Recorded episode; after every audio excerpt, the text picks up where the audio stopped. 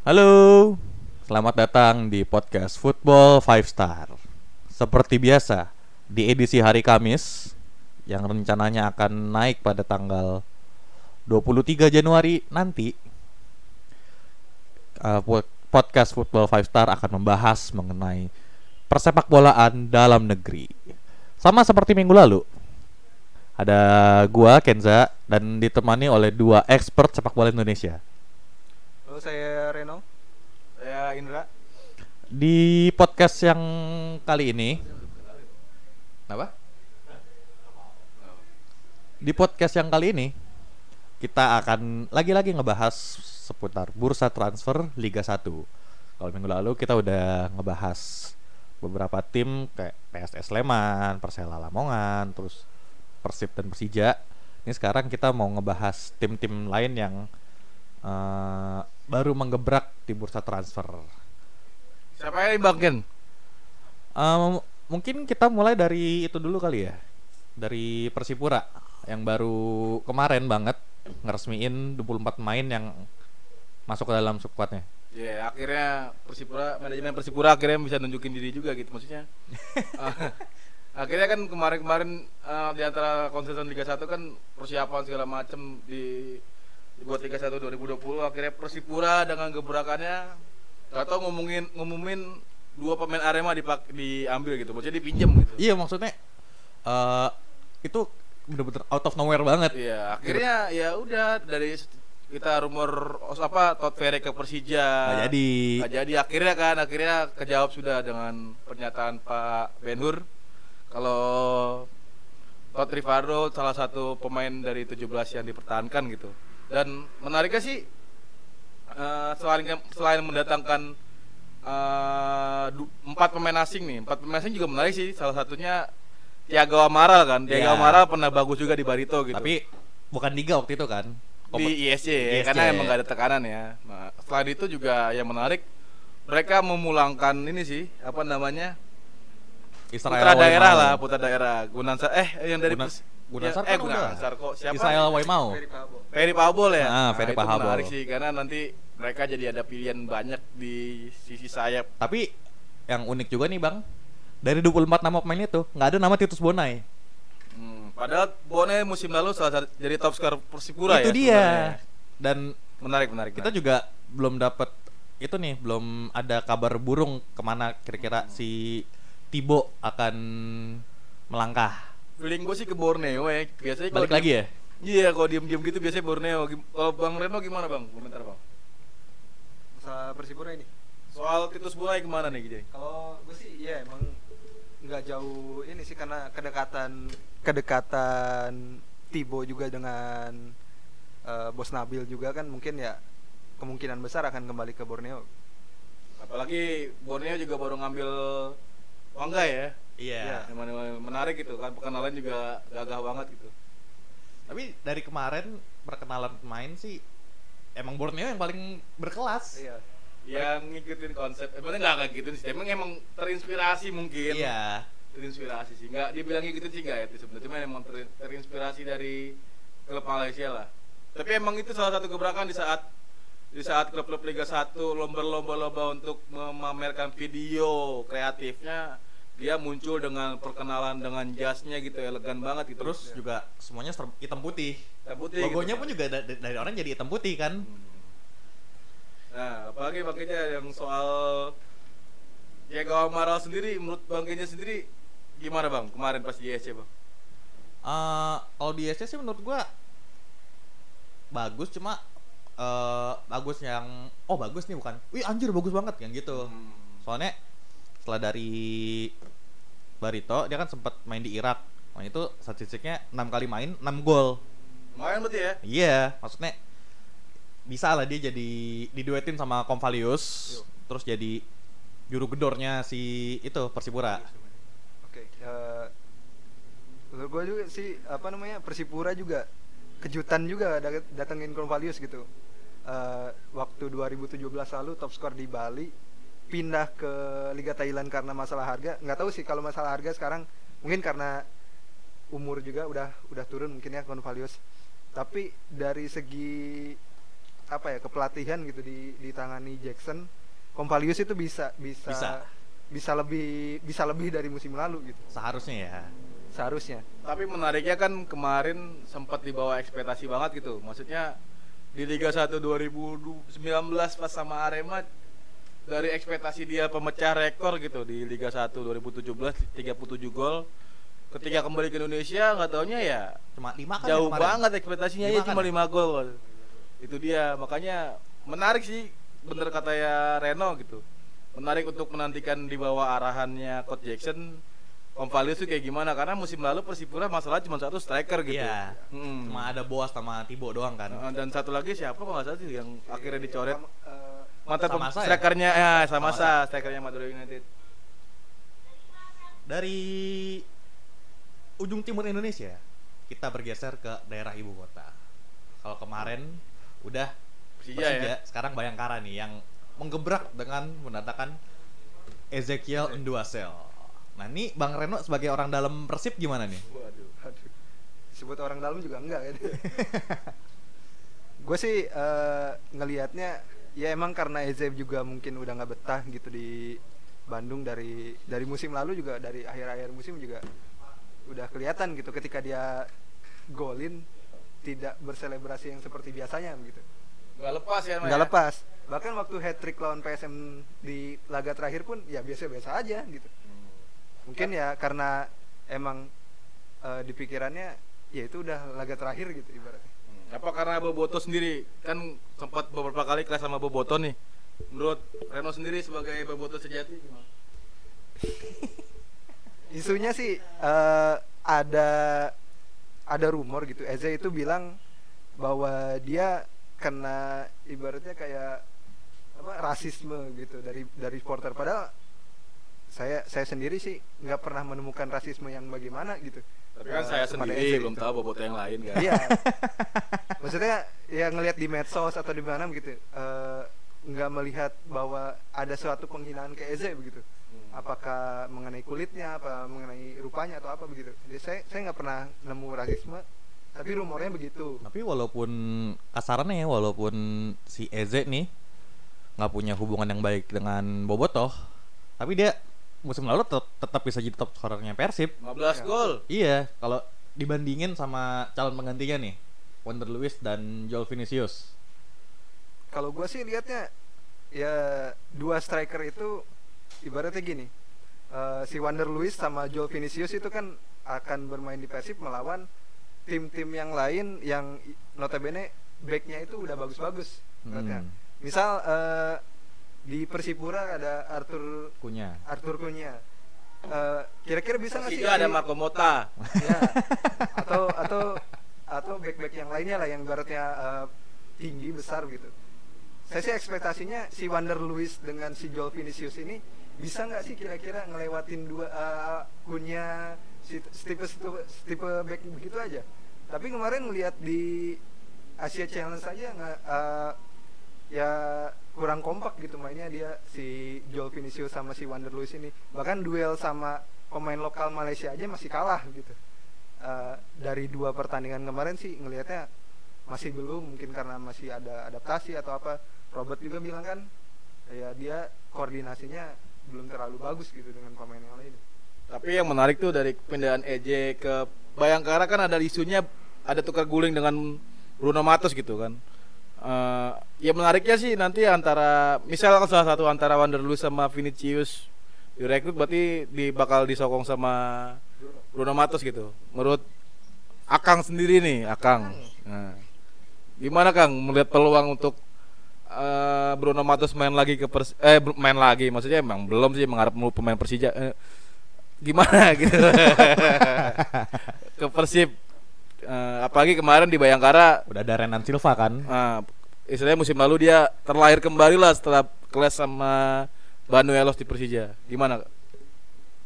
Kalau gue sih ngelihatnya ya Bruno itu pemain yang bagus.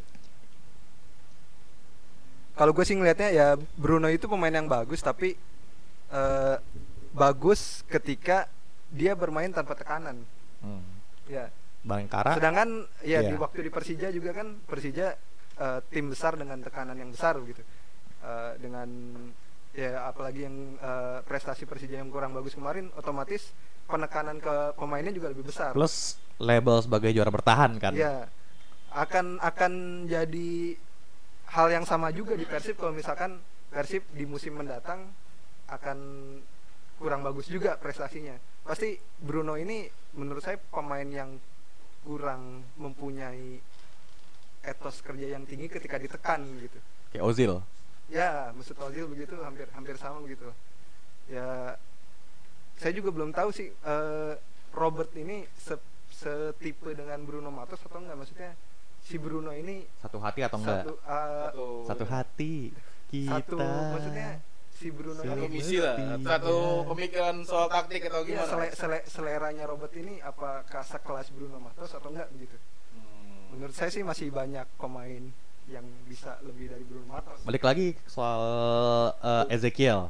Ini Ezekiel pindah ke Bayangkara dengan stat- eh, skema transfer kan, karena dia masih diikat kontrak sama Persib. Tapi yang uniknya ini ada klausul kalau Bayangkara nggak boleh mainin Ezekiel waktu lawan Persib. ya ini yang menarik nih maksud gua kalau statusnya loan mungkin masih masuk akal ya kalau loan ya maksudnya kalau pinjaman masih masuk akal ada klausul begitu kayak di luar negeri kan itu bukan hal yang tabu buat Iya. kayak gitu cuman ini kan transfer gitu maksudnya kenapa harus ada klausul begitu sih menurut Apa? apa takut persib kebobolan sama EJ Ah, iya. atau gimana gitu gimana bang kalau lihat dari pernyataan Bos Teddy sih kan tadi Bos bilang Teddy.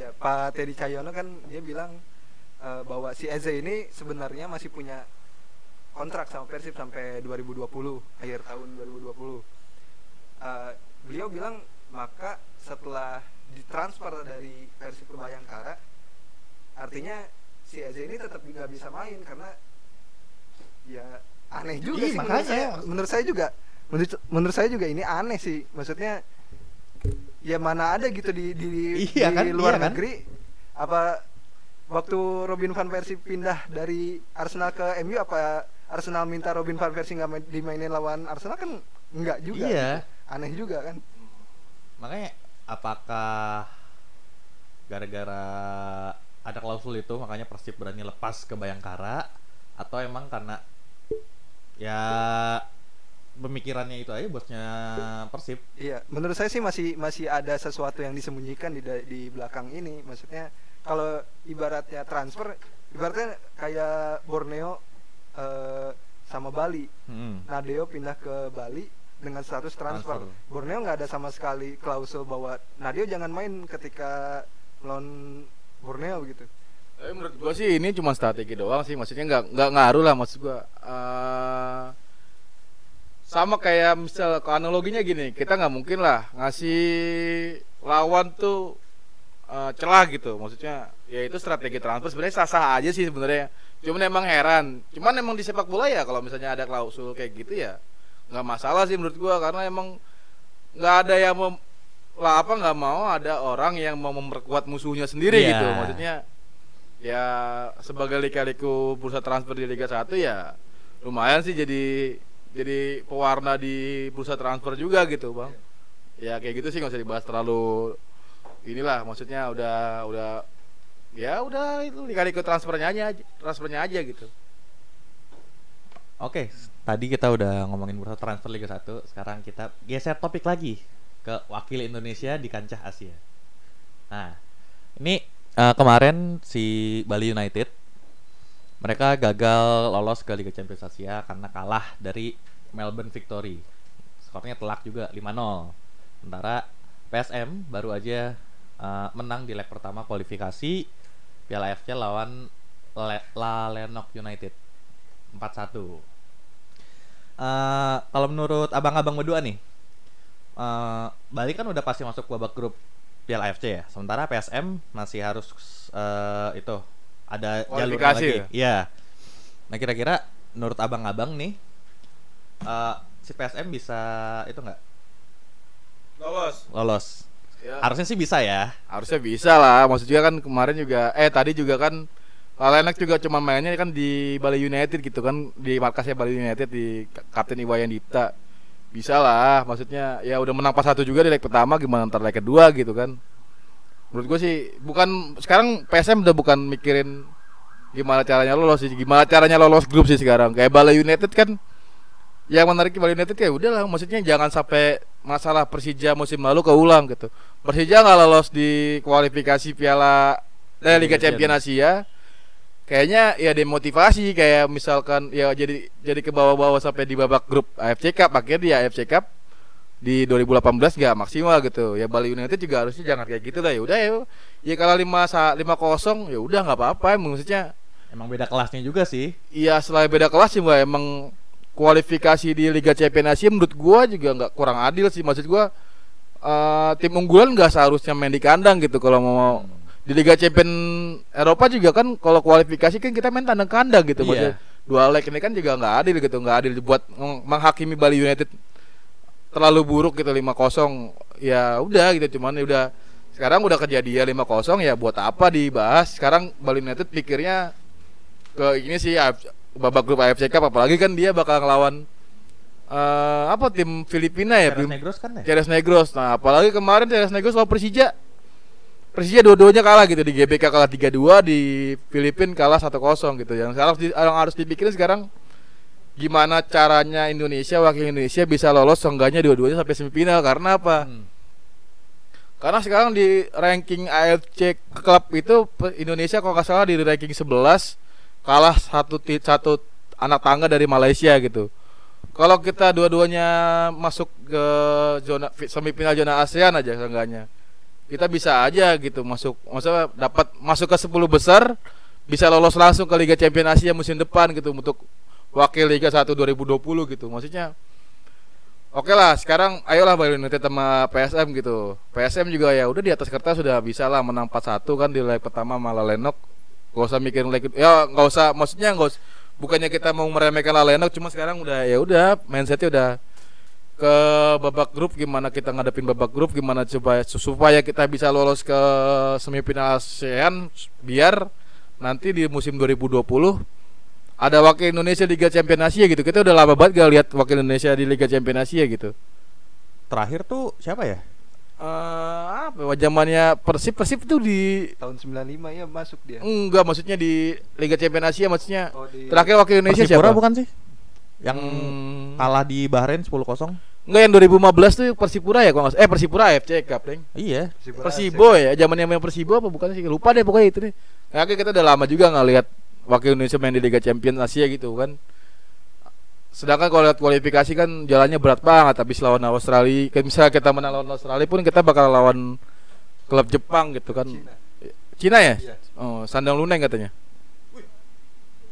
Serem juga lawan Nggak Sandang Luneng. Nggak tahu juga sih, gua juga belum ngecek. Kayaknya ya pokoknya kan yang gue bilang tadi kualifikasi Piala eh kualifikasi Liga Liga Champion Asia tuh menurut gua kurang adil lah buat tim unggulan tuh harusnya mainnya kan tandang atau dibikin dua leg lah tandang kandang. Biar biar adil aja nggak cuman wakil Indonesia nanti gitu. Oh. buat wakil-wakil non unggulan kan jadi makin tidak diunggulkan gitu maksudnya gitu. Ini kalau ngelihat eh, calon lawan tim-tim Indonesia kayak tadi Bang Intro juga udah bilang kan ada uang ada Big Amek eh Big Am eh siapa tadi Tan Quang Min nah dari sekarang Vietnam sama Tan Nin. nah itu Ceres Negros. yang gue inget tuh terakhir dia main di AFC Cup 2017 si Tan Quang Min. Ah, dan dia terakhir ya bisa lah maksudnya di AFC 2017 itu dia cuman ada di peringkat kedua dan nggak lolos karena kan emang ditarik juara grup kan. Pas itu cuma tiga tim dia kalah 5-1 sama Home United kalau nggak salah di babak grup dan menang lawan satu lagi nggak tahu deh lupa. Pokoknya dia akhirnya nggak lolos grup yang lolos grup Home United gitu ya. Sebenarnya kalau dilihat dari itu sebenarnya bisa aja lah maksudnya apalagi sekelas Bali United yang kemarin bisa ngebantai Tampins Rovers dengan skor 5-2 kalau nggak salah ya 5-2 ya. Ya. Ya 4-2 apa 5-2 sih? 42. 53 Eh 5-3 ya malah. Iya Oh ya, itu. eh, perpanjangan ya? Perpanjangan waktu ya sebenarnya bisa lah. Mudah-mudahan lah kita doain aja wakil Indonesia di AFC Cup bisa melejit sangganya sampai semifinal lah. Amin. Hmm, biar kita bisa lihat wakil kita di Liga Champions Asia musim depan dan bisa ngalahin poinnya Malaysia yang cuma ngandelin JDT di Liga Champions Asia. Ini eh, Bali United eh Bali United lagi. PSM.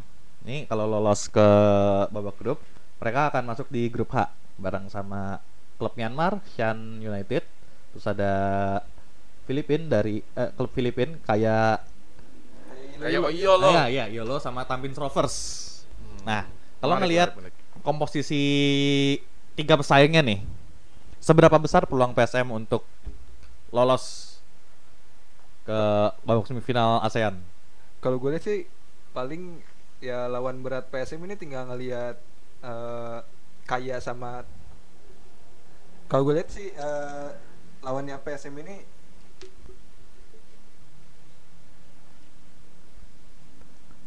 kalau gue lihat sih eh, lawannya PSM ini ya tinggal lihat Tampines Rovers sama kayak kayak kayak ilo-ilo ini aja Pusing kan? agak-agak agak lucu Kayak juga FC ya. kayak FC ya. kayak kayak FC guys. Misalnya eh, kemarin juga waktu lawan Bali, Tampines juga lumayan bisa ngelawan gitu. Ibaratnya bisa mencetak tiga gol ke juara Liga Indonesia itu Pas full time tuh tiga tiga ya. Karena emang Full time tiga karena emang lengah aja sih menurut gua Iya. Bali Unitednya. Sebenarnya cara mainnya juga ada bagus kan. Gol cepet juga menit 8 kalau nggak salah dari Melvin Fletcher kan. kalau gue sih dari skuadnya PSM sekarang lebih kuat dari musim lalu juga dari segi komposisi pemainnya aja ya di depan mereka juga lumayan lumayan bagus gitu Giancarlo juga Udah bikin gol kan? udah bikin gol tadi lawan Lalenok. Lalenok Ferdinand Sinaga juga cetak hat trick Hat trick, Bos. hat trick pertamanya setelah dia 2014 waktu terakhir hat trick, hat trick terakhir itu di Persib dia Lama juga. iya Baru Persib bukan Persib. Kalau gue sih ya itu aja. Eh, PSM dari belakang ke tengahnya udah kompak, tinggal di depannya. Di Ternyata depannya. Di, di depannya udah lumayan juga. Irsyad juga udah mulai nyetel, mainnya juga udah ibaratnya sama Ferdinand sama Giancarlo itu udah udah setel banget. Nah, PSM kalau ngomongin PSM nih, eh, pastinya nggak bisa lepas dari Mark Klok dan Galjan Pluim. Nah, menurut rumor yang berkembang, Mark Klok ini walaupun dikontrak sampai tahun 2023, ternyata nggak masuk renca- rencananya Bojan Hodak. Kalau menurut Bang Indra nih, bakal dipertahanin atau kira-kira dilepas nih, Klok? Kalau dari isu yang beredar sih ya, yang yang belakangan rame itu kan kalau katanya lagi negosiasi sama Persija gitu. Persija juga udah siap buat bayar transfernya, buat nebus kontraknya Klok kan buat ke Persija Liga 1 2020 tapi ya itu baru sebatas rumor sih. Cuman emang Bojan Hodak tuh yang menurut gue sih strength gitu pelatih strength dia nggak butuh pemain yang ini ya nggak butuh kayak Julham pun kan kemarin sempat mau bertahan ya akhirnya dia nggak masuk dengan skemanya Hodak ya akhirnya pamit gitu biarpun pamitnya juga dia belum tahu ke mana gitu kan Rumornya sih ke Barito, Bang. tapi Barito ngebantah juga sebelum kemarin gitu pas apa baru aja kali gue baca Janur dia ngomong ngebantah gitu nge, apa ngebidik ngebidik Zulham. Julham sama Sadil gitu. Cuman kemarin sih gue sempet nanya sama Julham di WhatsApp gitu maksudnya Bang abis ini mau ke mana gitu? Eh, Apa kemungkinan buat balik ke Persib lagi gitu atau gimana? Apalagi kan dia di Persib kan namanya sempat bagus gitu Jadi pemain terbaik di Piala Presiden, top skor di Piala Presiden gitu. Dia ngomong sih setelah jauh ini emang belum ada komunikasi sama Persib gitu Belum ada komunikasi sama Persib. Tapi dia kalau misalnya ada tawaran datang ke Persib dia siap gitu. Apalagi kan ya tadi gua bilang dia punya kenangan banyak di Persib gitu sebenarnya Julham juga nggak jauh-jauh nggak nggak nggak ini banget sih maksudnya nggak jadi amat mencek net ngapa golin 16 gol kalau nggak salah ya? Di semua kompetisi nggak Iya, tahu top juga. Piala Indonesia. iya dia maksudnya bagus juga gitu. Dan tadi kembali sama Klok ya kalau misalnya bener rumor Klok ke Persija itu menariknya ya tadi lo bilang bang Klok sama Pluim itu nggak bisa dipisahin sama PSM gitu di Iya. gelandangnya PSM Klok apa Pluim eh, maju ke depan Klok jadi jangkarnya gitu. Ala-ala Jorginho kan. Nah itu maksudnya udah punya udah saatnya lah apalagi dari 2017 kan dari pertengahan 2017 mereka gabung PSM nah sekarang tinggal nunggu keputusan PSM aja gimana manajemen PSM-nya apa berani dia ngelepas pemain se mana ya? Menurut gue sih bagus ya dia sebagai gelandang gitu.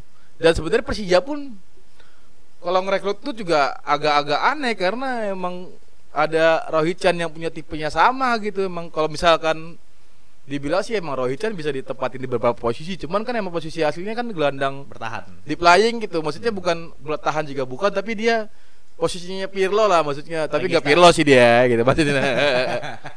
Sempat dikira Arsenal kan. ah, masa iya? Rohichan iya. nggak masa Rohichan udah main di Persija. Kan karyawan tetapnya Persija ada pokoknya dia tiap musim ada ada Rohichan lah setelah pokoknya Persija Nah, ini jaminan mutu hah si Zulham juga kalau seandainya dia memutuskan untuk kembali ke Persib, dia juga bakal main lagi di bawah Robert kan. Iya. cuman masalahnya sekarang nah ya Persib winger banyak banget ya ada siapa sih no Febri. Ada Febri, Gozali, ada Febri, ada Gozali, ada nah ada nah mau menurut lu nih kalau misalnya uh, Julham masuk nih berguna nggak sih buat Persib Kalau sih kalau dari segi cara bermainnya Zulham sama komposisi pemainnya Persib sekarang kurang bermanfaat sih. Maksudnya ya Persib kan kemarin gembor-gembornya mau regenerasi pemain kan dari pemain yang udah agak tua lalu ya, ganti ke agak yang muda gitu. tapi Bonepo kan emang masih muda Dolip ya makanya itu aneh-aneh juga. Saya juga kaget juga waktu eh, Fiskara waktu Fiskara di extend, kontrak juga ya. Di extend. Fiskara umurnya 33 tahun tahun depan udah 34. Jadi regenerasi apa yang sebenarnya mau di mau di digemborkan Persib gitu. Aneh juga. Nah, eh, Zulham ini tipenya juga nggak ja- nggak terlalu jauh sama Fiskara. Skill eh, tipe skillful juga. Gelandang yang suka ya Eh, cut masuk inside ke ke, dalam. masuk ke dalam gitu sama kayak Fiskara. tapi kan dia bisa main winger juga no Iya. Dia nggak terlalu nggak terlalu beda sama Fiskara. Febri aja lah buang lah Jadi kalau lari-lari doang pak kalau misalkan Persib merekrut kembali Zulham itu patut dipertanyakan juga. Cuma menarik juga si Julham kan gue bilang tadi bagus 16 gol. Masa nggak mau sama Julham gitu. Sekarang ntar kalau ke Persija sakit hati loh. Ya tinggal itu aja lagi balik lagi ke apa regenerasi yang oh kok nggak gini aja no. Julham ke Persib, Fiskara dipinjamin ke Blitar United. Liga Liga 3 ya. pemain mahal itu. Ini udah pada di kontrak doang tapi nggak main kan? Kayak Fabiano. Kayak Deden eh siapa yang dipinjemin tuh kiper? Deden ya, Deden sama Akil. Sayang banget ya dia dan dipinjemin ke Liga 3. Ya, Ya. Deden cedera lawan Persija. Begitu sembuh dipinjemin. Iya. Kesian juga. Mendingan juga gabung sama Yang lebih kasihan nih Wahid. Fabiano tahun kemarin jadi Iya. ini jadi manajer marketingnya Persib. Kemudian eh, jalan ke mana-mana Persib bawa Fabiano. Ada closing statement dari Bang Leno nih. Kira-kira eh, pemain mana lagi yang bakal berpindah klub di bursa transfer Liga 1? Kalau gue lihat sih eh, masih banyak pemain eh, masih banyak klub yang belum mendatangkan pemain asing ya. Kayak Persik Persik nih nunggu nih gimana nih Persik nih. Kediri sampai sekarang belum ada pergerakan sama sekali. Persela Lamongan juga belum Oh, iya. belum cari penggantinya Alex gitu. Alex ke Persikabo kan? Alex Pulalo. Ya Iya. masih banyak pemain yang akan didatangkan sih Ma. karena liga juga belum jelas kan kapan kapan Akhir kapan- Februari kayaknya. kemungkinan besar akhir, Hmm. akhir Februari kalau misalkan nggak ada Ya uh, presiden. presiden kan ya masih banyak masih akan banyak rumor dan kedatangan pemain yang bisa datang mungkin minggu-minggu ini minggu-minggu ini atau minggu depan itu masih bakal masih banyak pemain sih yang bakalan Karena butuh transfer juga masih sampai Maret ya. Iya. Kalau dari Bang Indra, Hmm, gua sih menarik nunggu gimana Persija sih. Maksud gua kan dia kan digadang-gadang sama ah, bakal bentuk sekuat bintang gitu kan. Ada Marco Mota yang udah dateng gitu Otavio Dutra, Evan Dimas segala macem. Yang menarik sih gimana nanti gebrakan Persija karena setelah Marco Mota di yang belum diumumin secara resmi pun sampai ke sini belum ada siapa lagi yang bakal diumumin lagi gitu. Maksudnya eh selain Maman ya Maman kan baru aja kembali kan baru baru dikenalin kembali karena emang stok di lini belakang Persija buat kuat lah karena cuma ada Otavio Dutra sama Ryuji gitu yang gelandang pure gelandang lokal gitu. Nambahnya Maman kan lumayan juga apalagi kan dia pengalaman nah. Yang menarik itu berarti Persija tinggal datangin empat pemain lokal kalau nggak salah deh kalau nggak salah pemain lokal empat lagi slotnya karena kemarin 13 dipertahanin berarti tambah Maman tambah Otavio Dutra 15 enam- apa 15 sisanya ya tinggal empat kalau nggak salah deh kalau nggak salah tinggal empat sisanya asing. Ya menariknya sih nungguin empat kan ada kabar Osvaldo sama Sadil gitu. Cuman emang masih rumor sih.